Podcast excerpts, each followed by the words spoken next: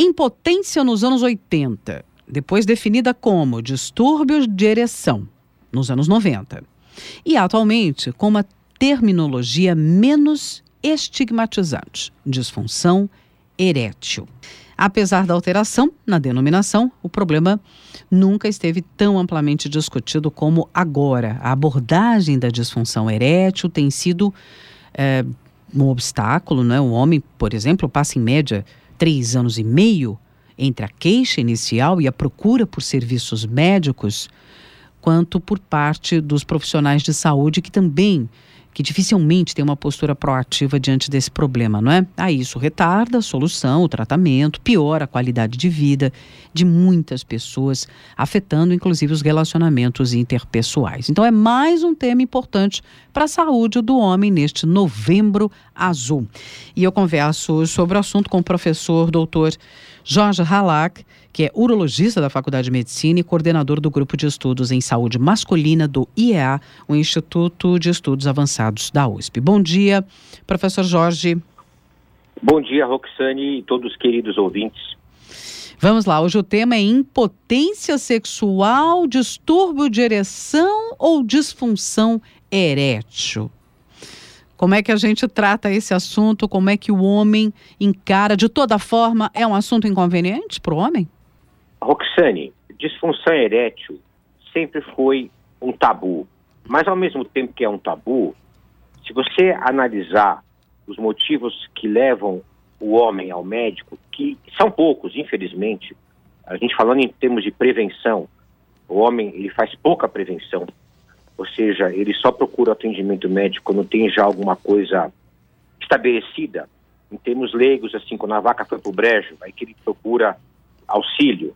A disfunção erétil, o que você falou é correto. No Brasil ainda, o homem brasileiro demora três anos e meio, depois que ele tem ah, uma falha da ereção de maneira mais constante, procurar auxílio médico. Mas, ao mesmo tempo, a disfunção erétil é um dos principais motivos que levam o homem ao médico. Se você analisar em termos de diabetes, hipertensão e outros, outras doenças, silenciosas ou não, ele só vai no médico realmente quando tem algo muito avançado. Hum. Agora, a disfunção erétil, ela, ela funciona como uma via de duas mãos. Ela, ela, é, ela, é, ela é origem, ou seja, ela, ela antecede em três a cinco anos eventos cardiovasculares, como infarto do miocárdio, como derrame, que é o A V C, acidente vascular cerebral, doenças cardíacas, etcétera. E, ao mesmo tempo, ela é consequência de diabetes, principalmente, hipertensão descontrolada, síndrome metabólica, alterações metabólicas outras. Ou seja, ela é uma sinalização que tem algo que não está indo bem para o organismo. Então, uhum. o pênis, para ter ereção, ele tem que ter os motores do homem, que são os testículos, e funcionando bem. Por quê? Porque, para ter ereção, você tem que produzir o hormônio testosterona.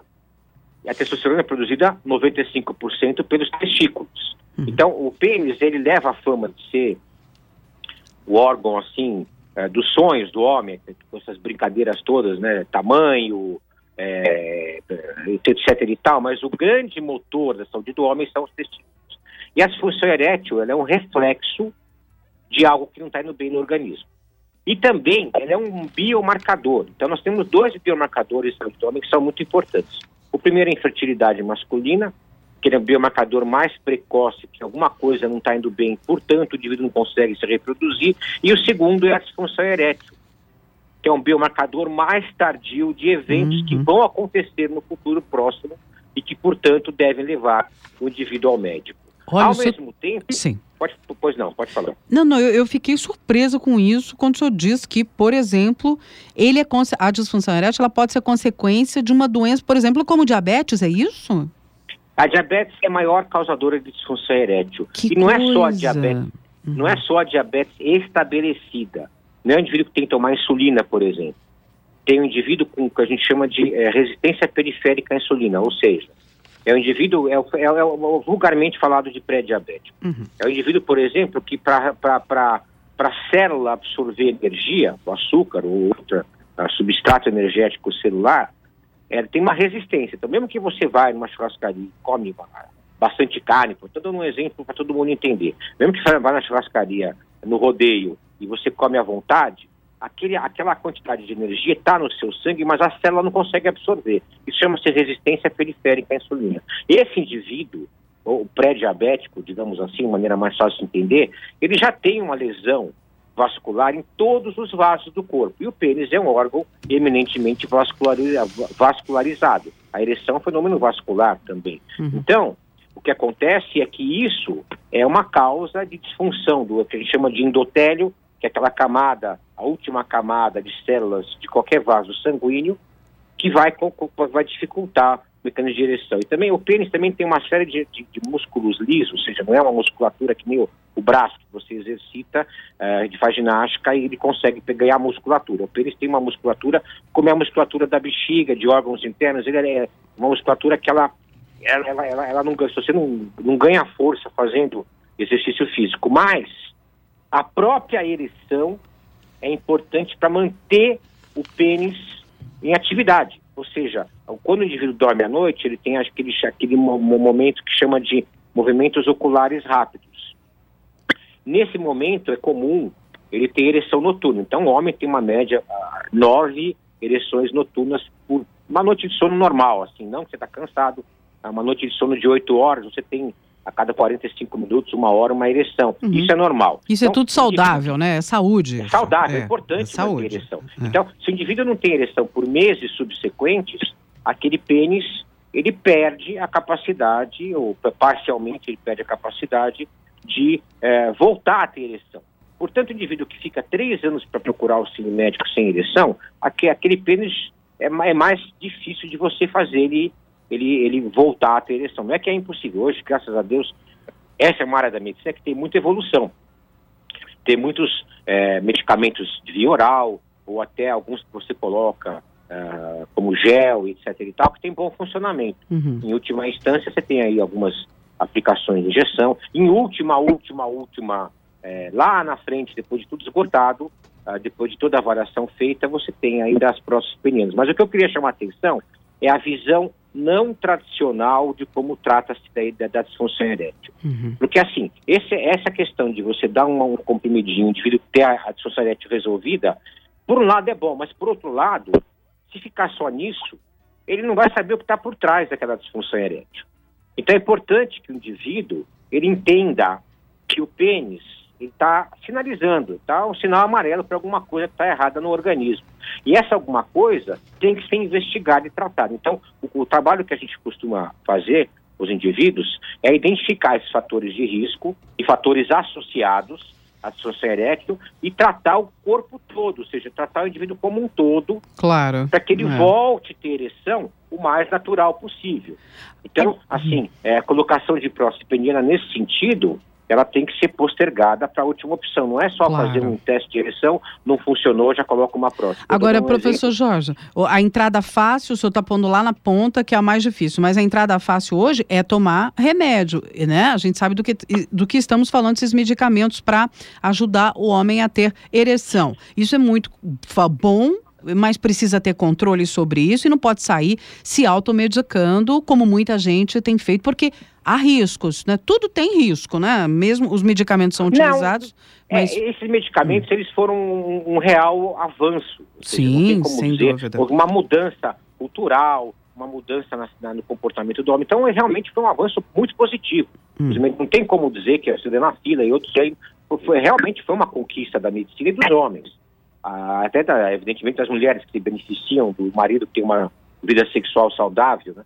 Mas a questão toda é que é, é, é importante ter a ereção, mas também é importante investigar porque ela não acontece de forma natural. Uhum, o que está acontecendo? Uhum, então, claro. por exemplo, é, qualquer que seja o médico, não precisa ser o urologista ou andrologista, qualquer profissional, clínico geral, cardiologista, ah, endocrinologista, tem que perguntar na consulta sobre a, a ereção do paciente. Porque ele vai lá com uma, uma queixa qualquer, o médico está preocupado com aquela queixa do paciente e não pergunta da vida, da, da qualidade sexual do indivíduo.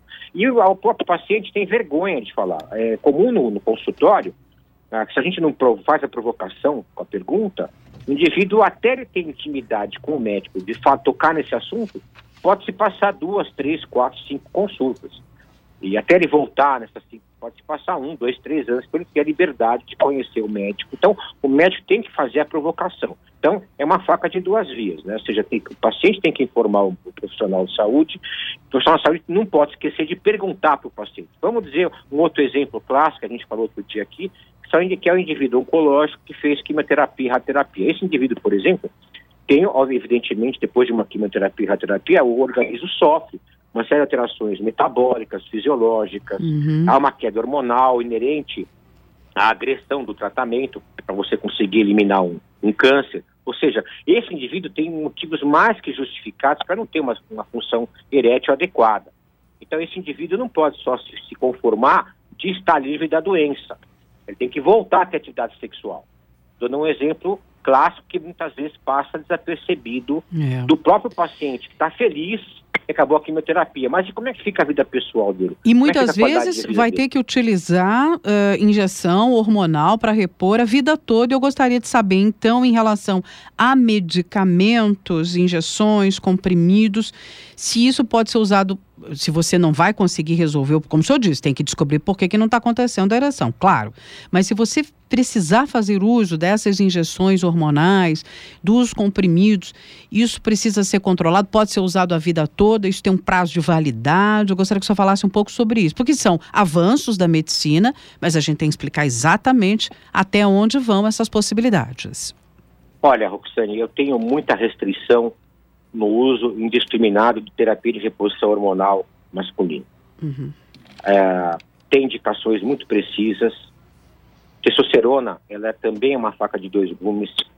Tem que ser dada com muito critério para os indivíduos, porque quando você dá a testosterona de maneira externa, o organismo para de produzir a própria testosterona. Então, no contexto de um paciente que a gente chama de hipogonadismo, que, ou seja, que tem testículos e com função diminuída, e idealmente um indivíduo acima dos setenta anos de idade ou sessenta e cinco anos de idade é que está mais indicada a terapia de reposição com testosterona. Em indivíduos jovens de idade reprodutiva, ela é contraindicada. Então, o que a gente também está percebendo, até motivo da gente pode falar um dia especificamente sobre isso, que o assunto é longo, mas assim, indivíduos em idade reprodutiva que tomam testosterona ou derivados de testosterona, tem vários no mercado, inclusive oxandrolona e outros que são considerados anabolizantes esteroides, isso é um risco muito grave à saúde. Por quê? Você vai fazer com que o seu organismo, o cérebro, vai ter uma leitura cerebral, olha, já tem bastante, então vou parar de produzir. Uhum. Quando ele para de produzir, quem para de produzir são os testículos. Então, o testículo não produz hormônio, ele tem uma função diminuída e ele muitas vezes perde volume, tem uma, uma hipotrofia, uma atrofia, que seja o, o, o tamanho do testículo diminui. O normal é ao redor de vinte mililitros, ele cai ao redor de quatorze, doze mililitros. Então, ele, no, no futuro, ele demora para ter aquela função restabelecida. Então, a, a, a, a, por, ao mesmo tempo que você tem que analisar o indivíduo com disfunção erétil, que é o motivo da nossa, nossa conversa de hoje, que muitas vezes é acompanhada por uma baixa testosterona, o que a gente preconiza é que esse paciente volte a ter bons hábitos e estilo de vida. Então, exercício físico é fundamental. Tem estudos que mostram que exercício físico quatro a cinco vezes por semana, por pelo menos quarenta minutos, aumenta a testosterona só por ele fazer a ginástica ao redor hum. de trinta, quarenta, às vezes até é um pouco mais. Muito importante, seja, então. É. é muito importante, uma coisa que é, que é natural, fisiológica, e você produz o seu próprio hormônio, uhum. em vez de você tomar externo. Outra, outra coisa importante é quando há aspectos de nutrição. A gente não pode mais deixar de falar de nutrição como um aliado importante na saúde do homem. Então, o indivíduo que come alimento ultraprocessado, muita dieta gordurosa, não faz ginástica, não toma sol, não faz vitamina D, tudo isso contribui para um estado hormonal mais baixo, e a solução não é tomar testosterona e ficar sentado na cadeira, tá, fumando cigarro e olhando para o teto. Isso não vai resolver. Isso resolve por pouco tempo. Então, esse contexto de tratamento, a medicina tem que entender, o paciente tem que entender, que tem que vir junto de um pacote. Isso a gente fala assim, a exaustão para os pacientes, que eles têm que mudar o hábito e o estilo de vida. Por quê? Muito do que ele vai conseguir de benefício ele próprio consegue, independente dos medicamentos. Então, nosso objetivo como médico principal é que o indivíduo tome cada vez menos medicamentos, e não cada uhum, vez mais claro, medicamentos. Claro, ou seja, os processos naturais que tu recuperar exercício, boa alimentação e o mecanismo natural, né, do homem, que é, que é a ereção. Quer dizer, buscar isso e não demorar tanto tempo, como o doutor falou, para buscar ajuda. Professor Jorge Hallak, urologista da Faculdade de Medicina, coordenador do Grupo de Estudos em Saúde Masculina do I E A, mais uma vez contribuindo neste Novembro Azul. Muito obrigada, professor. Eu que agradeço a todos os ouvintes, tenham um bom dia e até a próxima.